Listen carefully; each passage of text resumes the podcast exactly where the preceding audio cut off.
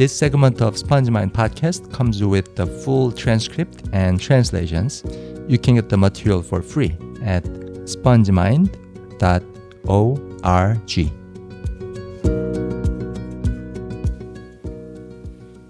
안녕하세요. 스펀지마인드 존슨입니다. 어, 오늘은 언어 습득을 위한 팁 어, 여섯 번째 여섯 번째 팁이고요. 음, 그 3, 40대가 되면은 보통 이런 질문 많이 받아요. 어, 무슨 일 하세요? 무슨 일 하세요? 어, 뭐, 뭘 하면서 밥 벌어 먹고 사느냐? 그거죠, 질문이. 어, 이 질문은 대답하기 쉬워요. 그냥 내가 하는 일을 얘기하면 되니까. 어, 근데 그 이런 생각을 좀 해봤어요. 만약에 이런 질문을 많이 받게 된다. 그러면 어떨까? 어, 이때까지 무슨 일을 이루셨어요? 이때까지 무슨 일을 이루셨어요? 어, 그 나이 먹도록 뭐 했느냐? 뭐 성공한 거 있느냐? 그거예요. 어, 어, 이 질문을 만약에 사람들이 저한테 한다면 저는 정말 대답하기가 난처할 것 같아요. 왜냐하면 저는 이룬 일이 별로 없거든요. 무슨 돈을 많이 벌어본 것도 아니고, 무슨 뭐냐, 훌륭한 일을 한 것도 아니고, 뭘 발명을 한 것도 아니고, 어, 뭐 이룬 일이 없어요.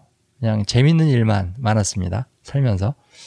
어, 그래서 가끔 이런 생각을 해요. 어, 나이 이렇게 먹으면서 뭔가 좀 큰 거를 한 방 때려야 되지 않느냐. 홈런을 하나 날려야 되지 않느냐. 그래서 이것저것 아이디어를 내봐요. 어, 이걸 한번 어, 해볼까? 이거 저걸 한번 해볼까? 근데 이 아이디어들이 하나같이 시간이 많이 걸리는 일이더라고요. 뭐 몇 주, 몇 달에서는 도저히 안 되고, 뭐 3년, 5년, 10년, 이 정도는 제가 공을 들여야 이룰까 말까, 어, 그런 겁니다. 어, 좀 멋진 일, 큰 일이라면은. 어, 그 제가 독일어를 이제 제2 외국어로서 배우, 배우면서 바뀐 게 많아요. 그 인간으로서 성장한 게 많이 있는데 그 중에 하나가 시간 관리하는 거. 시간 관리하는 능력이 많이 늘어났고 그리고 많이 부지런해졌고 어 그리고 참을성도 좀 많이 생겼고 그런 좋은 일들이 많이 생겼습니다. 근데 이 외국어를 배우면서 저한테 있었던 가장 큰 변화는 바로 시간을 보는 눈이 바뀌었다는 거예요. 시간을 보는 시각이. 그 옛날에는 몇 년이냐로 모든 걸 봤어요. 이게 3년 걸리느냐, 5년 걸리느냐, 10년 걸리느냐, 어, 이런 식으로. 근데 요즘은 이게 몇, 몇 년이 아니냐, 몇 년이냐가 아니라 몇 초냐, 몇 년이냐가 아니라 몇 초냐, 이렇게 생각을 하는 걸로 바뀌었어요. 어, 여러분 알다시피 제가 한국어, 영어 가르치는 일을 많이 합니다. 많은 분들 도와드리고. Also, I'm a language trainer too, not just a teacher. These are two different things in my opinion, but I do both for Korean learners and English learners. Anyway, 어, 이분들이 굉장히 많이 저한테 물어보는 질문 중에 하나가 이거예요. 그 한국어 유창하게 하려면 몇 년이나 걸리냐? 또는 영어를 당신만큼 하려면 몇 년이나 걸리느냐? 이 몇 년이나 걸릴 것인가? 이 질문을 많이 해요. 근데 그 옛날에는 이렇게 대답을 많이 드렸어요. 몇 년이냐가 중요한 게 아니라 몇 시간이냐, 몇 시간을 드리느냐, 그게 더 중요합니다. 이렇게 말씀을 드리는데 요즘은 이게 몇 년 단위도 아니고 몇 시간 단위도 아니고 또 몇 분 단위도 아니고 몇 초 단위로 계산이 된다는 걸 알았어요. 독일어 배우면서. 어, 그 이유는 뭐냐면은 이것 때문에 그래요. 딴 생각. 사람이라면 딴 생각을 하죠. 아주 짧은 순간에도 짤, 딴 생각을 합니다. 어, 전기불도 그렇죠. 어, 전기불은 그 두 가지 상태에 있어요.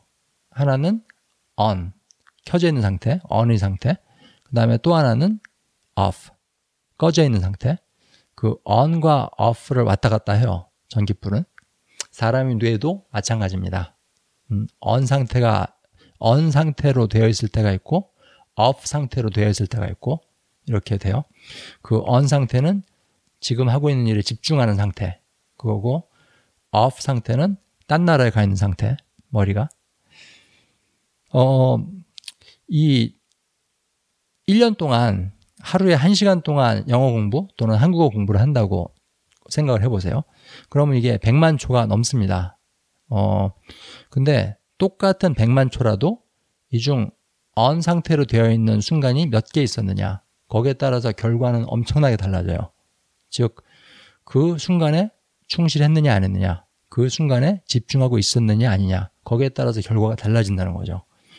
어, 두 사람이 똑같은 개수의 초, 똑같은 개수의 순간을 투자를 했어도 어, 이렇게 얘기를 하고 나니까는 이런 생각이 들어요.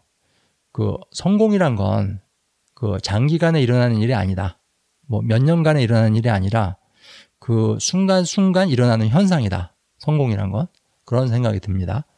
어, 그래서 지금 이 순간, 바로 이 순간을 켜져 있는 상태, 언 상태로 살아낼 때 그때만이 누릴 수 있는 축복, 그게 바로 성공이 아닌가 그런 생각이 들어요.